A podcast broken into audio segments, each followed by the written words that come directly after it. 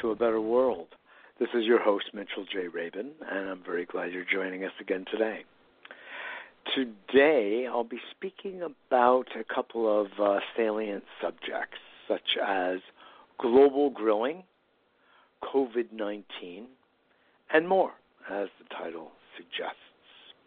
But I want to make an announcement to start off with to let you all know that uh, A Better World Radio podcast is uh, moving its headquarters to another platform, and that is Anchor.fm. And you are all welcome to join me there.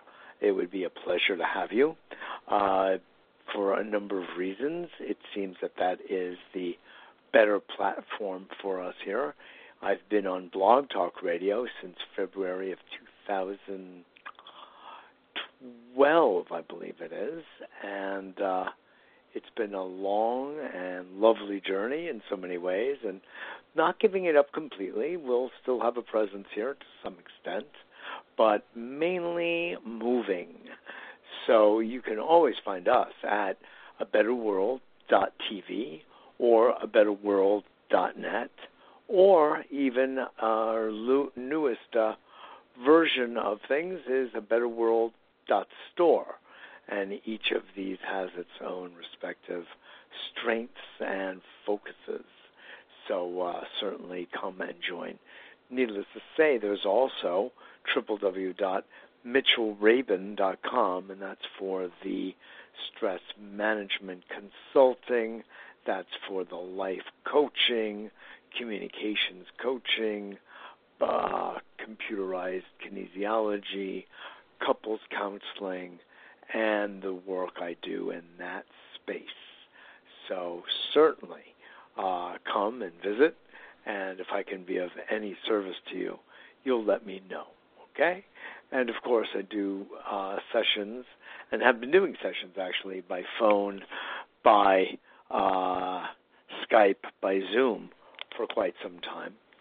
So it doesn't matter where you may be in the world if you would like some of my certain form of coaching and counseling and stress management consulting, you are truly welcome to come and partake.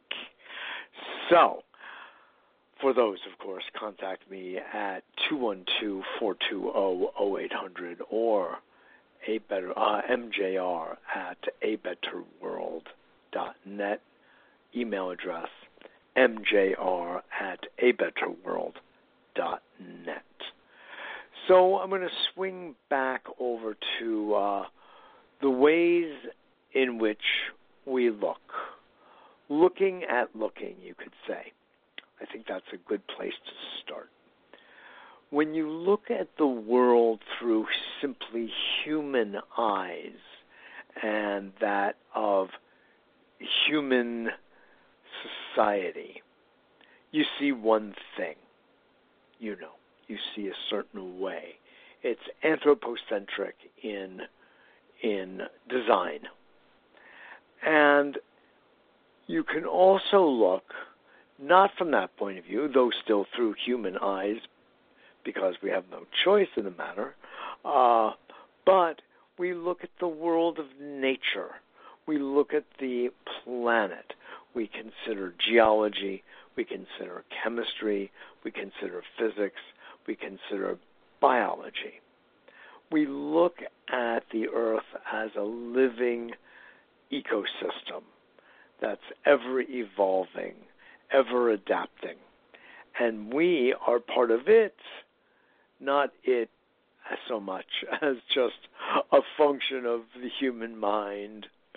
So it's a very different purview, it's a very different perspective, and I think it's a very vitally important one because when we look simply through our own eyes, through our own human creation, um, we will get wrapped up in our own enculturation and all that's all well and good and it has tremendous value. But it's in a sense a very skewed perspective because it it puts in a sense it puts this human species on top of the totem pole, like what we do and what we say and how we behave is sort of uh, the be all end all, uh, you know, um, most important. And I'm suggesting that a much healthier worldview is the ecosystemic view, where we are part of, an integral part of, granted, but a part of, along with all the other animals and plants, you know, the two legged, the three legged, the four legged, in the kingdom. Uh, and that, in a sense, puts us in our place. You know, for the longest time, I used to say that I adored being out in the Southwest uh, of the United States. I've, you know, flown out there many, many times. I've driven there and through there many, many, many times. And there's something so grand about the sunsets and the vastness of the sky when you're traveling in the desert that it's uh, very humbling, actually. And I always feel like I'm being put into the right perspective, into the right place, uh, amidst all of nature's beautiful creatures, um, from large to small. And, uh, you know, I have, overall, we're probably a little bit on the smaller side, but that's not what matters. What matters is that we're not the way we feel when we're in our urban centers, which is that we feel that we're at the very top of the pyramid and everything else is so called lower than us. We're the focal point, and any other animals scurrying around are, you know, kind of troubling in this human uh, dominated habitat. Out there, quite a different story. So, this is sort of what I mean, my friends, when I say looking from a different perspective, from a different purview. And when looked at, life looked at, the universe looked at from the ecosystemic, you know, we're removed from our high horse.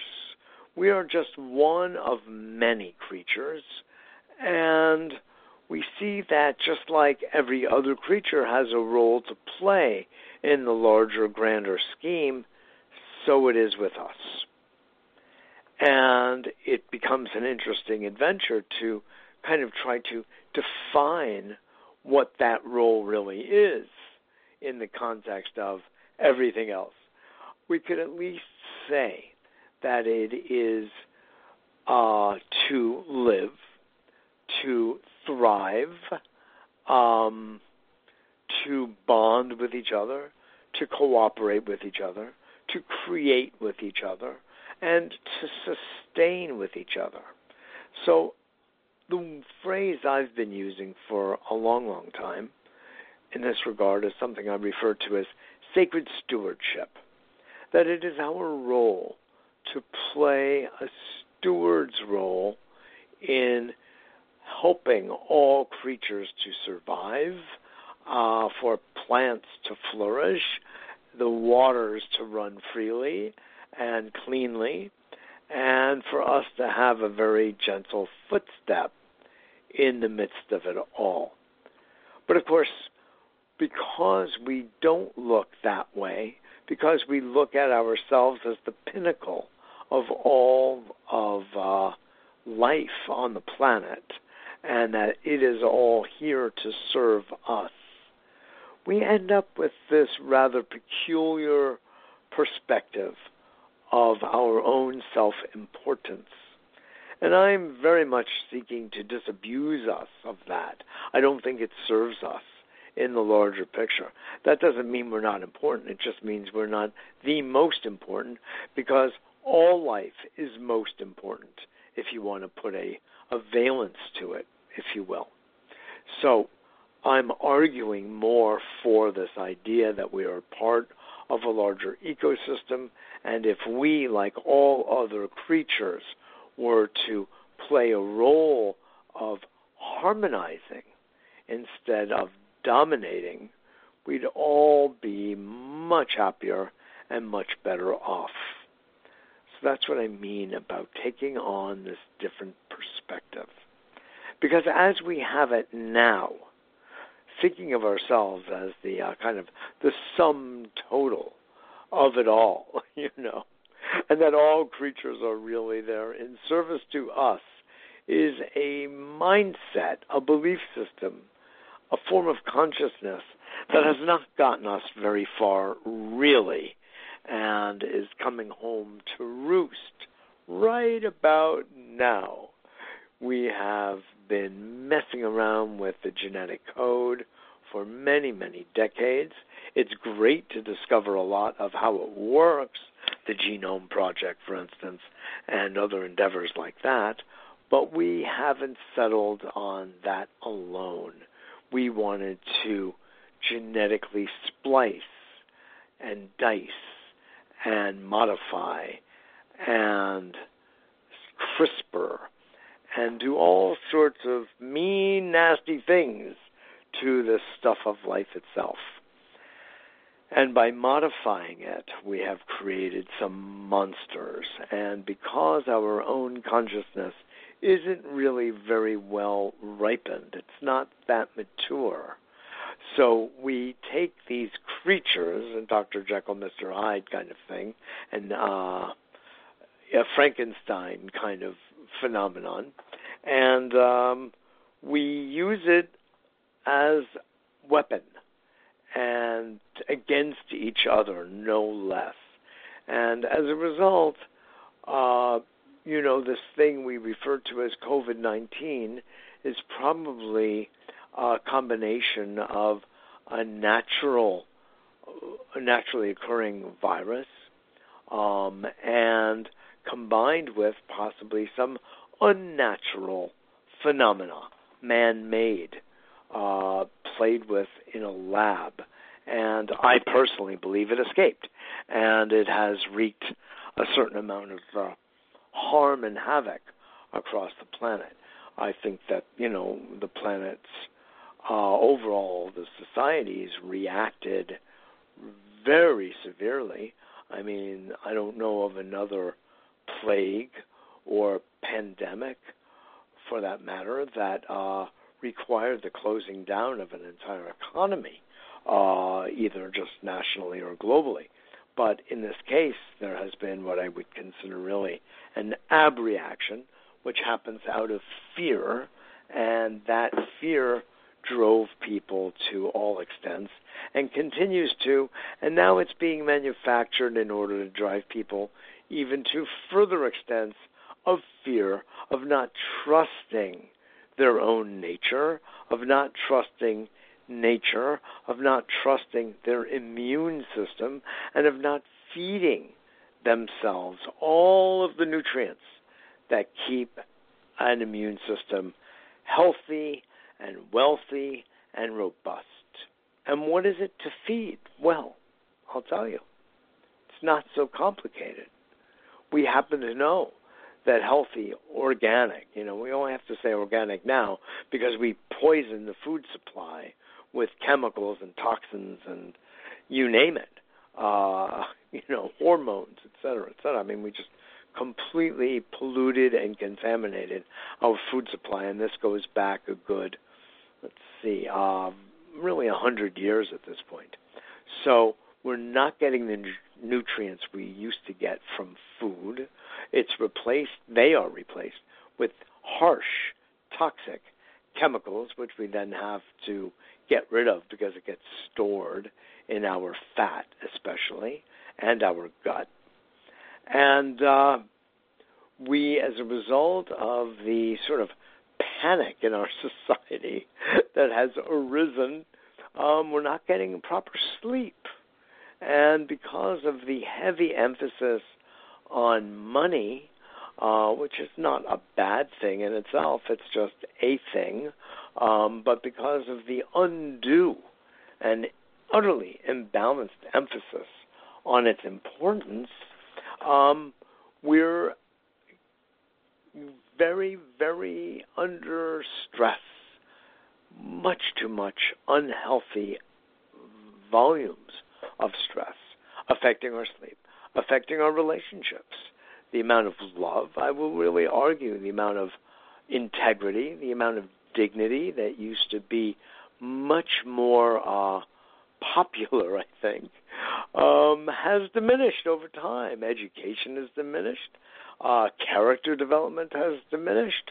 Um, the more aut- automaton, robotic behaviors of younger people um, vis-a-vis their cell phones, tablets, video games, um, dominating their consciousness has led to a much more dumbed down, unconscious, and uh, really sluggish world where people are just not getting the seriousness of what it is that's going on. And as a result, much more easy to control, not feeling the fire in the belly, except, you know, with, by the way, beautiful exceptions. I mean, look at what's going on with the uh, Black Lives Ma- uh, Matter movement and the call for for um, what is called racial justice, economic justice, social justice, political justice, environmental justice. All of these are wonderful things. I take issue with the idea of of uh, the use of the word race uh, because there really is one race, and that's the human race. And race is not differentiated by color. It's just not true. It's a complete fabrication. Um, the kick in the pants that I tell people all the time is that we were all from deep, dark Africa, and uh, it was only because of a change in um, melanin in the skin because we did not need it as we moved to the northern climes. Uh, our skin color lightened up, but we was all black, man. a few millennia ago, not that long ago. if that's not one of the funniest things, because of course, you know, the white man, by and large, uh, has these strange supremacist types of attitudes. Um, but it's just uh, so hilarious because by scientifically based anthropological evidence, it appears that in fact we all did really originate in the depths of Africa, and the color of the skin there, because of the heat, was very dark and only lightened when the need for protection by melanin, it's all biological, um, lessened. And so the skin lightened. Oh my God. And of course, different climatic conditions uh, call upon different functions of our human biology and psychology. So uh, there will be different and differentiating characteristics uh, over time. And that doesn't make one better or one worse. It does make them different, and it does will always be overlapping because everybody needs to have strength, everybody needs to have agility, everybody needs to have um, a rationally functioning mind, everyone needs to have intuition. You got it? So what we share is much more in common than what our differences are. And we need our differences in order to survive. For the species to survive requires diversity. So these are just biological facts. I don't know why people are making such a big deal of it. But, you know, needless to say, enculturation is something that has happened. Um, even in the midst of looking at life through the eyes of the ecosystem, which, by the way, is much more equitable to look at things that way. Um, skin color, gender, but it doesn't matter in the same way as uh, humans left to their own bizarre devices. so I think you're with me, and I think you know what I'm talking about. So I do want to say that the real backdrop and, if I may say, front drop of everything is climate, is temperature, is weather. Just the way it is. We, as human animals, are completely subject to weather and climate, even larger conditions. You know, if it rains for a day or it's sunny for a day, cold on one day and on on another, you know, we're able to, no pun intended, weather it. You know, we're able to stand up to it and deal with it and take shelter as needed, on and on. However, when we have yielded such harm consistently, persistently, pertinaciously over time, over the course of a few hundred years, and we have insulted Mother Earth.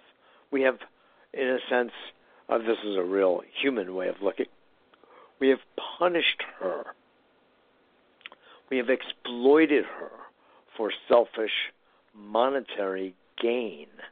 Um, and as a result, she is deeply harmed, and what she cares about is balance. So if there's too much of one thing, it will get balanced out. If there's a de- deficit of something, it will too get balanced out. So, what are we left with here? We're left with a situation of human beings uh, interceding into the ecosystem, into the chemistry of the air, the chemistry of the soil, the chemistry of the water in such a deleterious way, so harmfully for so many decades, and at this point, actually centuries, that there gets to become what's called an acceleration of climate change. We can't reverse climate change. That's not the game. That can't happen. It's not in the cards. Not going to happen. However, uh, the acceleration of climate change is very much within our hands. Some have a theory that it's really all determined by solar flares. Interesting. I think that there are probably also correlations and some science and speculation very much worth thinking about. So, by no means do I cast that aside. But in a very grounded way, I think that there is a very loud, very explicit case for the gathering of greenhouse gases, as they're called, CO2, methane, and about 90 other similar types of off gassing that happens and gets trapped in our atmosphere and heats it up. And that's what's going on. And this is anthropogenic, i.e., we're generating it. We humans are generating this and making a mess of it. And it's been going on for a long, long time. So there are changes that are happening in our atmosphere, which should be obvious to all. There are millions of climate refugees already by July of 2020. Uh, we don't often call them that, but they are that and it's only getting worse, and it will continue to, even despite the many efforts many of us are making to stem the tide, so to speak, to slow it all down. And that is within our purview. I believe that we have a lot of um, potential for reversing the trends of global warming, of reducing vastly our carbon footprint. And that, of course, is a lot of the work we do here at A Better World through media and announcing, broadcasting, educating, hopefully uplifting and inspiring us all to really get on board consciously with the uh, wish, with the vision of really reversing global warming the way Paul Hawken talks about, and to which I wholly subscribe, as do many, literally millions of people across the world. The detractors are small in comparison to us. That's good news, folks. That's very good news. So, when we look at things from the natural perspective, we see that there's been a tremendous amount of harm. There's a tremendous amount we need to do to reverse it. Now, just a couple of the projects I may as well say of what's going on here at A Better World, but I actually will postpone that first to say this because I included the word COVID in the title. I think it's important for us to realize something about the relationship of COVID 19 and other viruses to global warming. Well, as things warm up in the Arctic Circle and in the northern climes, for instance, of Siberia, that thaw, that ice melts. And if you remember, I had Dahr Jamail, the author of The End of Ice, a world famous journalist, on to talk about the tragedy of the ice melt that he has reported in all leading glaciers around the world that he goes to hike on and has been from Alaska to Siberia to the Himalayas, um, Mount Everest, on and on and on and on. And it's just it's just enough to make you fully cry. But um, even with that said, there are significant changes that are taking place to turn this around. And it's really important to take heart of that. But the relationship of viruses to global warming is with this ice melt, this profound ice melt uh, that is taking place, it is releasing any number of different diseases, bacteria, mold, mildew, fungus from the otherwise frozen ice, where it doesn't do any harm. But once it becomes thawed and liberated, as it were, it can start to do a lot of harm. And I heard one scientist say that there are 1.7 million identified viruses coming from the ice melts. Yeah. Can you imagine a vaccine for each and every one? I'm sure Pfizer can. you get it. That's not ever going to be an answer. It never was an answer. And the answer is what nature gave us, which is our immune system, and making it strong and wild and robust. And how do you do that? Eat dirt. No, I'm kidding. No, no, no. Do not go out and eat dirt. By playing in dirt as an as a child, yes, getting your knees scraped and throwing dirt and sand at each other as boys will. Um, in short, yes, and of course, actually, a little bit does get into the mouth and does get ingested, and it's full of bacteria, and the body then can build immunity to the bacteria that it needs to. And that's the way kids get strong. They're exposed. A lot of families, you know, in the uh, more olden world, olden days, slept with their animals. The kids, the family, for warmth sometimes, uh, for space considerations, what have you, would sleep with their animals that also conferred another level of immune function. You get where this goes? You see how this works?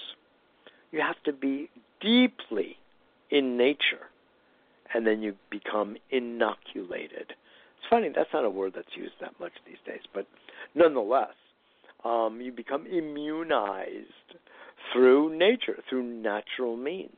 And then later on, because the food supply has lost so much potency, but it's so we are relegated to eating primarily organic food, which is way better and still does have some nutrition, even though the word has been bought and paid for in some ways uh, over time. Um, and it's organic food just ain't what it used to be, but still better than you know monocropped food and you know processed food and all of that stuff. So eating a healthy diet, getting deep wave sleep, that is theta and delta, my friends. Allowing the release of melatonin by keeping the eyes covered, sleeping in total darkness, because that's the uh, state that uh, the melatonin is released in, and it's not otherwise released. And you have to take it orally. Um, and that's not bad, but it's still not actually optimal. So we need to take tons of nutritional supplements because the food is not what it should be. And the supplements really can take us a far way in strengthening our gut and strengthening the immune system, where, by the way, most of which lives in the gut anyway. So, what we're talking about is bacteria. We're looking at bacterial flora and fauna in a healthy balance. And this is what keeps us alive, and this is what keeps our brains functioning well, and our hearts functioning well, and all of our organs in fact. So, the answer here to COVID, I am suggesting, is lifestyle choices that are healthy, that are robust, that are fun, that make you laugh, that make you cry, that make you smile, that make you love, that make you feel compassion, that make you feel connected to others. And not just other people, but to the plant world, to the tree world, to the animal world, to the fish world, and God knows, even to the amoeba world. Why not? Throw them all in and stir. And that's the way we are here to live life with love, with kindness, with humor, with compassion. And these are the things that keep uh, our immune system functioning at a high level. Underneath all of this, guess what? There's this one particular word. It's called meaning. It's like when you do things, when you act in certain ways that give you meaning, a sense of purpose, oh my, you get real united inside. You become very unified. You become very alive. And that aliveness gets imprinted literally in the immune system and in the brain. And neural pathways take on a whole different hue, a whole different life. And uh, there is a diminution of cortisol and even adrenaline in the bloodstream. And instead, endorphins of every stripe come forward and the upregulation of certain genes that are to our higher, healthier benefit are released because they're signaled by certain types of thoughts and certain types of feelings and, you know, Joe Dispenza is just one of my favorite of all people and a real mentor and friend. And uh, he is utterly eloquent on this subject, as is my other very dear friend, Bruce Lipton, cellular biologist, who makes it abundantly clear scientifically how belief systems, which, what is a belief system? What is it composed of? It's composed of words, it's composed of images, it's composed of a couple of ideas. What actually makes a belief system? A string of words which form an idea that is then harnessed in a way by a feeling or a passion or an emotion. And they become they fire together as Joe would remind us. And that firing is potent and starts to actually affect our tissue our tissue our organs ultimately so it's all very interesting. So, regarding COVID and all that I just said, I'll let you connect the dots. Concerning COVID and global warming, if there are another 1.7 million identified, who knows how many are unidentified? Viruses ready to uh, transform us in one way or another. Um, you see that if we can rapidly take steps to reduce our toxic carbon footprint, it's not just carbon. Methane is the bigger uh, offender, so to speak.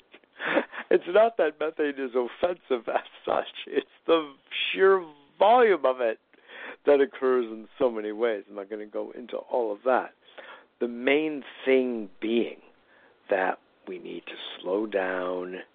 The ice melts, which is releasing the viruses into our air, into our water, and we become susceptible. And COVID 19 could look like those were the good old days, you know? So there's a lot we want to do. In fact, that uh, brings me around to discussing some of the technologies and some of the activities of a better world in this light. I want to just first mention that uh, a guest of ours will be coming on the air next week, Dr. Leslie Field, MIT, I believe electrical and chemical engineering. I met her at the uh, United Nations last fall for the Climate Restoration Conference and she has a body of research which, in a relatively simple way, managed to restore ice to the Arctic. You'll be hearing all about this. When I met her and I heard her speak last fall, I was on fire. Melting ice everywhere. No, I'm kidding uh, I was uh, enlightened. I was ignited by what she had to share. And I've actually been wanting to invite her on all this time, but just recently uh, dig out her card and actually got around to it. So that's one media activity taking place real soon that I think is going to make a big difference in people learning about this and can donate to her if they would like and to her organization and to get on board with helping different countries, that is, governments, get on board with this type of technology. Another one is Blue Power Systems. My dear friend Ray Camano, one of the preeminent electrical motor inventors in the world, uh, who was the inventor of the electric motor we had uh, for a company he and I and uh, a few others formed back in 2007 to bring uh, electric scooters and three wheel vehicles, and then eventually we were working on cars and even reaching up into helicopters.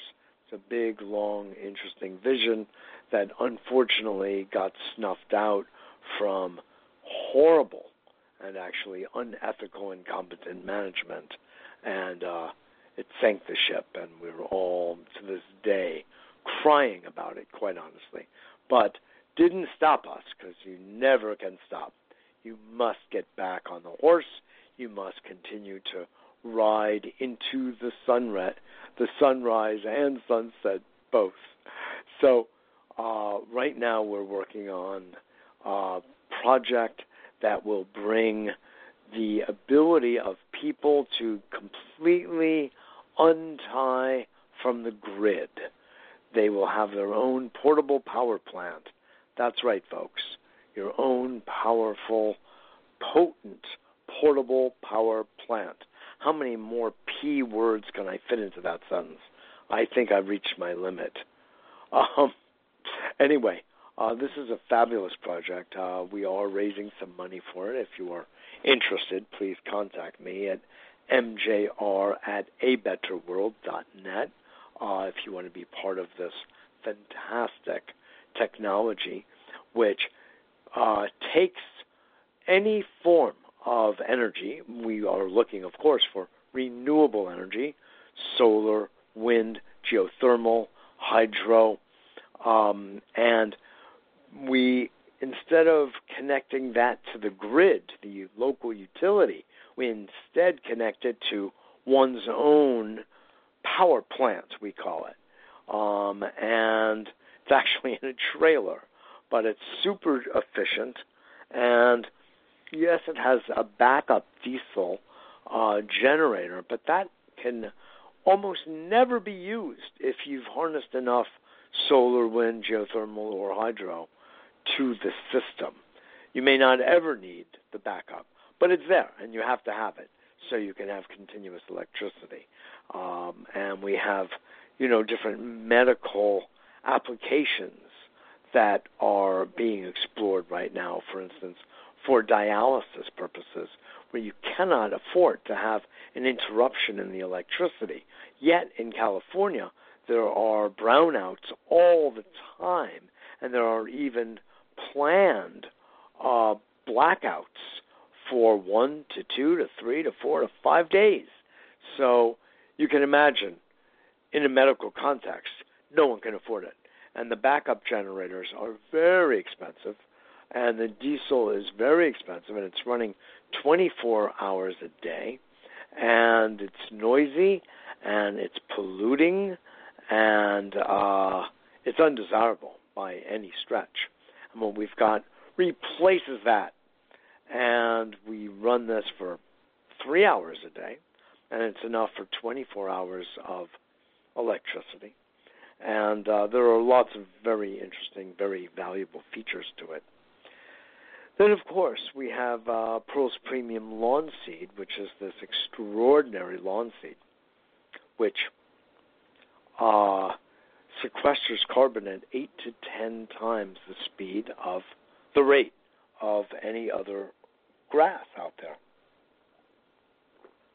Also, because it's dark, lush, green, chlorophyll rich, it it emits like 24 times the amount of oxygen of ordinary grass as well.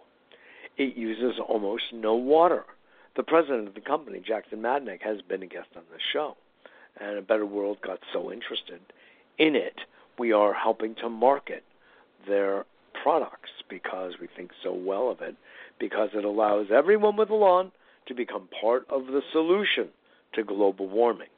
So, this is another way a better world is seeking to bring forward real answers that people on the ground, one one by one, family by family, house by house, can play a real, in fact, significant role not a small role, a significant role. If you are saving water, remember that of all of the water on the planet, only 2% is fresh water.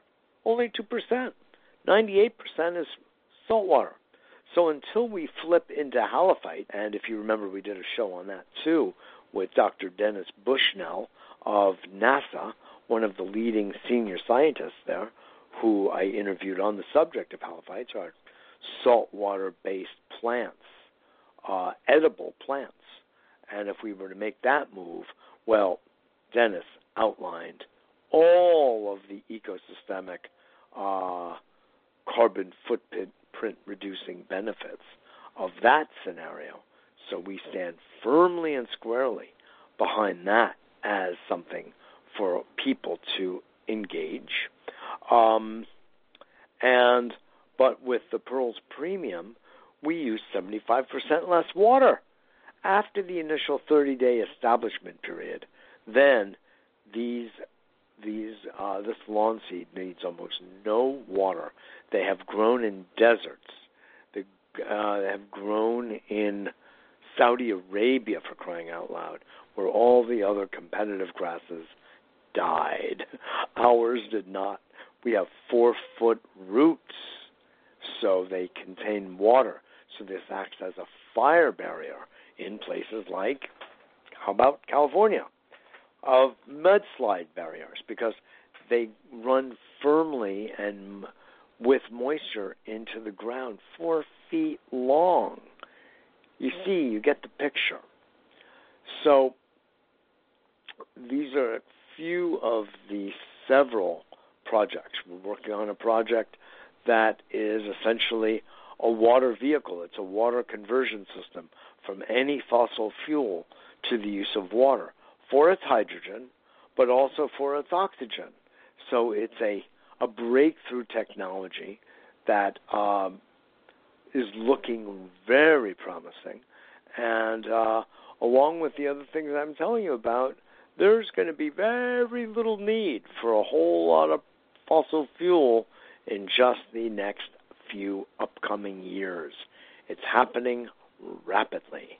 Uh, there's another company we're connected with here called Zoetic, which is working on refrigeration and uh, changing over the refrigeration equipment to being much more eco-friendly, of getting rid of normal Freon, and we've got a Freon replacement.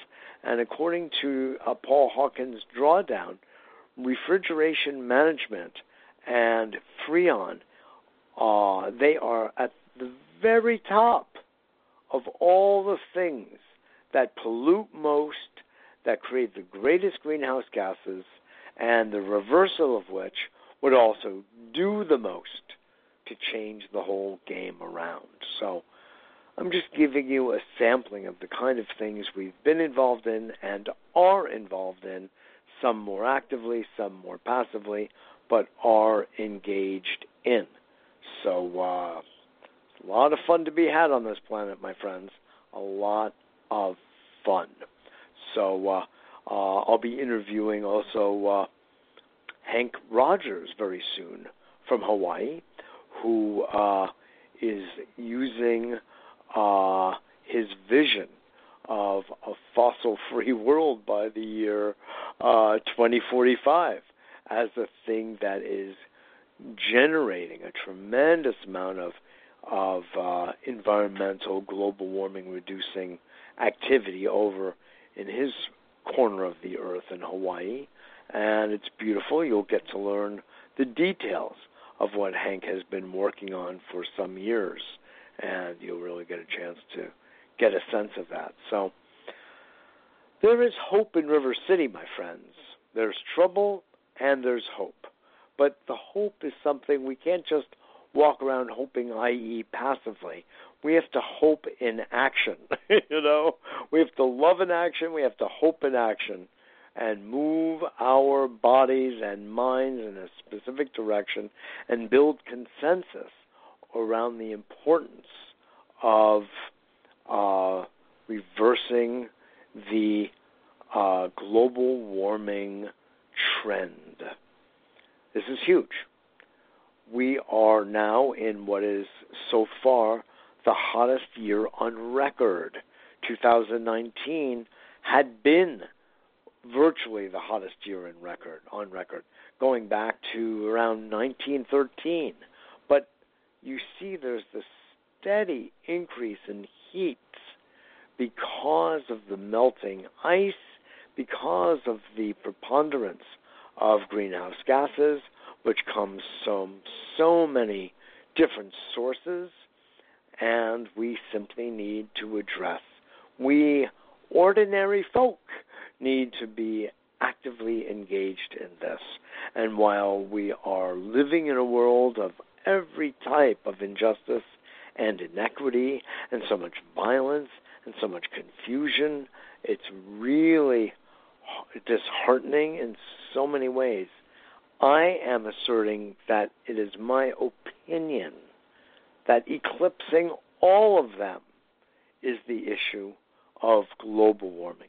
I know people say the climate change crisis, but I'd rather stick with what is in hand, and that is pollution, that we pollute like like mad people, and that leads in most cases to greenhouse gases collecting in the atmosphere. You see the relationship between COVID. We cannot just concentrate on one thing and go down that rabbit hole. It is truly a systems wide, that's why we use the word systemic here a lot. We use the word holistic a lot because this is what we're dealing with. One thing connects to the other. You know, these days in quantum physics, we call it the butterfly effect. You know, uh, uh, people having uh, some delicious uh, ritual uh, green tea in the morning in Tokyo is affecting the outcome of a business deal on Wall Street in New York. That's one way of looking at it. Um, the other is the old fashioned song, The Knee Bone's Connected to the Hip Bone. That's right. And everything is connected. So my mother was right. Um, so you see that we can all be part of the solution. We have past tipping points. Things will never be the same. You know, species are disappearing by the day, literally by the hour. Uh, so this is just a sad reality. And even without global warming that is uh, man made, um, there's always species die off. So it's just part of the game. Just don't want that species to be ours. Um, but everything is living and dying. It's just it's the nature of reality. And uh, the Buddhists are brilliant in talking about life is temporary. Everything is impermanent. We live as though it's permanent, but nothing is, and we're kind of uh, taught that every single day. Our skin cells have a very short half life, you know? Um, so it's better not to get attached, um, you know, and to stay nimble, stay robust, stay loving, stay alive, stay compassionate, stay connected, have a lot of fun, love each other, all of us say the things that need to be said to those people that are most important to you. But everybody should be important in some way or another because we are truly one big human family and growing, by the way. And that might be one of the problems, too, by the way. We'll address that on another occasion. But uh, responsible parenting and responsible reproduction, I think, really needs to be a part of our larger systems thinking. So, listen, I want to thank all of you for tuning in today and listening up and uh, becoming part of the solution. It's very important. These are not idle words, my friends. You know that. You know me well enough to know that everything I say I mean, and while I say it playfully, I ain't kidding. I'm very serious. Um, I just want to you know, shed light on things in a lighter way, if and when possible. But this is very much a call to action for each and all of us because it's up to us, you know. If not you, who? If not now, when? You know, as the phrase goes. So let's get into action. Uh, I want to just remind you again that our websites uh, have become refurbished. A betterworld.tv, a betterworld.net. A betterworld.net is where we uh, we do promotions of people with uh, different visions, with different technologies, with different services, with different products, with different books, with different films, with different events, uh, and it's um, you know it's a by donation service that we like to give back to our larger community. Uh, but this is one of the ways in which a better world sustains itself. Uh, we need revenue, uh, and this is one of the ways. People can always just make donations to us. Always appreciated. Rather do the work. Well, we do that. What am I talking about? Um, but uh, glad to do the work on your behalf if you would like to utilize any of our services, including the coaching and business coaching and counseling and consulting and stress management. All of these are part of a betterworld.net, a betterworld.tv, a betterworld.store, and mitchellrabin.com. So sign up for our newsletter, become part of the Better World family and community. It's truly a pleasure to be of service. And remember, our days at BTR are numbered, uh, really until just another couple of weeks. And you can always find our podcasts and TV shows, by the way, at abetterworld.tv. So uh, you'll never lose contact. And we're on every single Apple platform and iTunes and Shopify and you know Spotify and you name it. All of those ifies. We defy them all. And uh, no, really, come visit. And if you want the services, just contact me at 212 420 0800 or by email at mjr at abetterworld.net. Also, we need a few more interns for video editing, for social media, and for administration. I have a bunch of administrative tasks and research tasks that need to be done. Uh, we could also use a couple of people are more sales and marketing types. So uh, please come uh, at a certain point after people prove themselves. Stipends are made available, and in some cases there can be uh, commission-based payments as well. So depending on what hat you wear here at A Better World. Well, this is Mitchell J. Rabin. It's just been a pleasure talking with you. I hope you got something out of that. I love sharing what's in my heart and what's in my mind. You know, this thing with COVID is uh, is upsetting. It's scary, and watch the money trail. Just watch it. Uh, mandatory rollout of vaccines is probably coming sooner than later. They are pushing to get a vaccine out. Uh, vaccines have never been particularly useful. Oftentimes, they're very damaging. Uh, one has to be very careful. And why even waste time with that when nature has already provided all we need? And this brings us back to the anthropocentric view or the ecosystemic view, which is held primarily by the indigenous people from all over the world. That's ecosystemic view.